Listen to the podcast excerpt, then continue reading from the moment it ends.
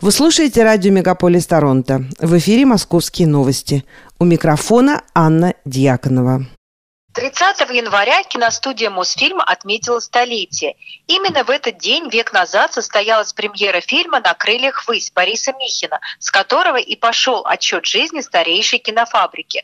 Студия возникла на базе национализированных кинофабрик, созданных в тысяча девятьсот двадцать третьем году крупными российскими кинопромышленниками Ханжонковым и Ермольевым.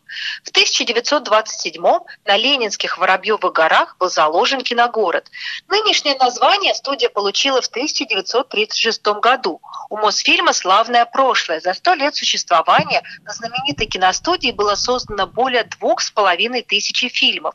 Здесь работали Сергей Эйзенштейн, Александр Довженко, Всеволод Пудовкин, Григорий Александров, Михаил Ром, Александр Птушко, Григорий Чухрай, Михаил Калатозов, Марлен Хуциев, Андрей Тарковский и другие известные режиссеры.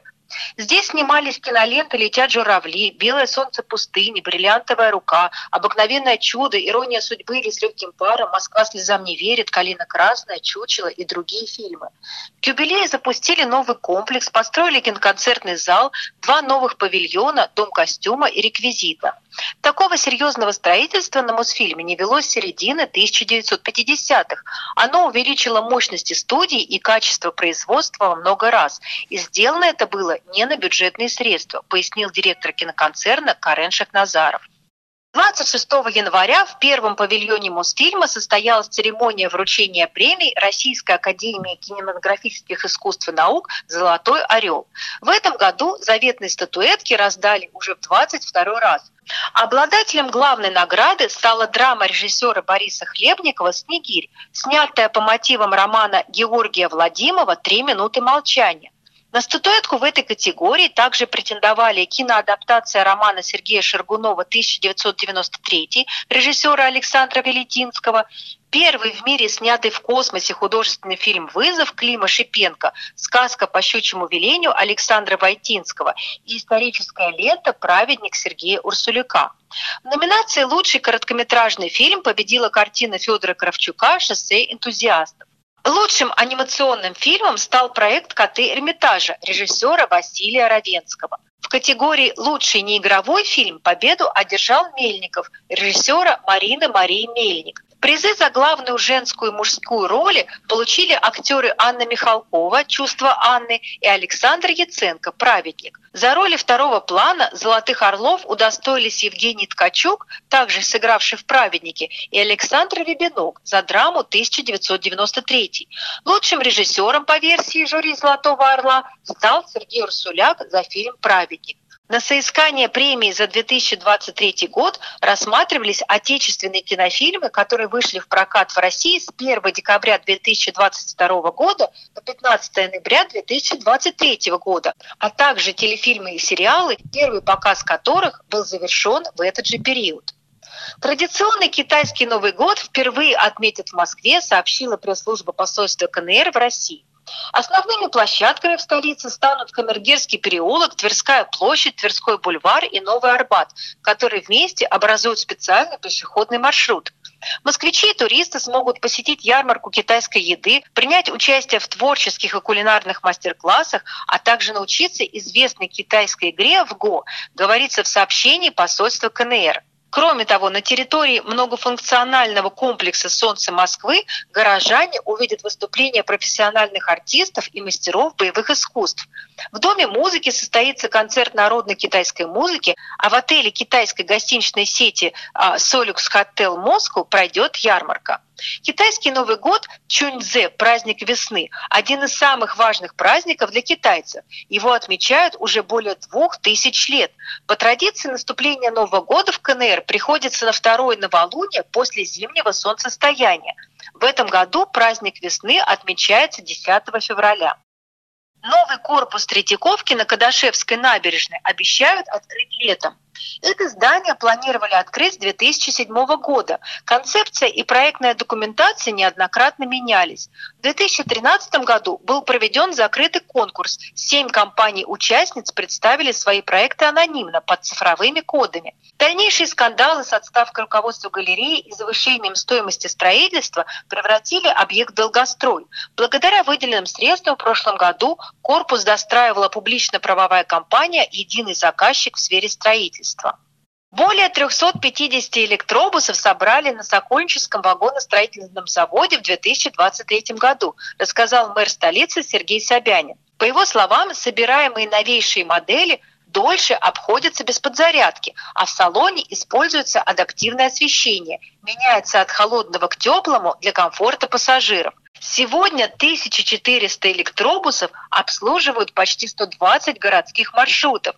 До конца две тысячи двадцать четвёртого года в Москву поставят еще более восьмисот машин, из них более шестисот ПАО «КамАЗ». На Сокольническом заводе производят финальную сборку поставляемых КАМАЗом электробусов. Устанавливают аккумуляторы, в салоне монтируют сиденья, поршни, валидаторы, медиаэкраны, подключают беспроводной интернет и другое оборудование, добавил мэр города. В Москве за две тысячи двадцать третий год по программе реновации расселили двести десять жилых домов во всех административных округах. Новые квартиры получили более сорока тысяч жителей. На месте снесенных домов возводятся семьдесят две новостройки. Строительство реновационного дома со ступенчатыми фасадами завершили в Перово, сообщили в пресс-службе столичного стройкомплекса. Он рассчитан на сто пятьдесят две квартиры, две из которых оборудованы для маломобильных граждан.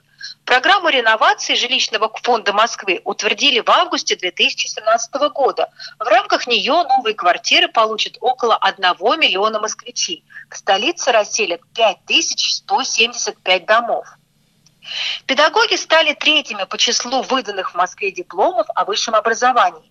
Экономика и юриспруденция стали самыми востребованными специальностями у выпускников столичных вузов в прошлом году. В две тысячи двадцать третьем году дипломы столичных вузов получили сто семьдесят девять с половиной тысяч молодых специалистов. В число самых популярных специальностей вошли также информационная и вычислительная техника и психология. Журналистами и специалистами по рекламе захотели стать на шестьдесят пять процентов больше студентов, чем пять лет назад. Число поступивших на специальность философия, этика и религиоведение с две тысячи восемнадцатого года сократилось примерно на четыре процента. Общее же количество первокурсников за последние пять лет выросло на сорок восемь с половиной процентов и достигло трёхсот тысяч. Столичные спасатели усилили контроль безопасности на реках и водоемах в период оттепели, сообщил журналистам заммэра Москвы по вопросам ЖКХ и благоустройства Петр Бирюков. Он подчеркнул, что в зимний период регулярно замеряется толщина льда на акватории Москвы-реки и внутренних водоемов. Под особым контролем находятся места несанкционированного выхода на лед, зимнего купания, рыбной ловли и катки на естественных водоемах. Спасатели круглосуточно патрулируют водные акватории на судах на воздушной подушке. Всего задействовано свыше двадцати единиц такой техники. Этот транспорт способен передвигаться по воде и льду со средней скоростью пятьдесят-восемьдесят км в час. Он укомплектован всеми необходимыми средствами спасения, пояснил Бирюков. Безопасность на воде в столице обеспечивают сотрудники Московской городской поисково-спасательной службы на водных объектах, где работают свыше пятисот специалистов. Январь в столице завершился оттепелью на радость многим горожанам, уставшим от морозов. По прогнозам синоптиков, февраль может перенять эту эстафету. Последний месяц зимы начался с близких к рекордно высоким температурных значениям. Несмотря на неустойчивость погоды, сугробы в столице продолжат расти и составят пятьдесят-шестьдесят сантиметров. Недаром в России февраль называют «снежень», пишут синоптики. В феврале в столицу снова могут прийти морозы, однако они не будут крепкими. Синоптики посоветовали россиянам не ждать прихода весны в начале марта. Отмечается, что этот месяц в России традиционно считается зимним. Только во второй половине апреля воздух начинает прогреваться до пятнадцати градусов тепла. Это были московские новости, и с вами их провела Анна Дьяконова.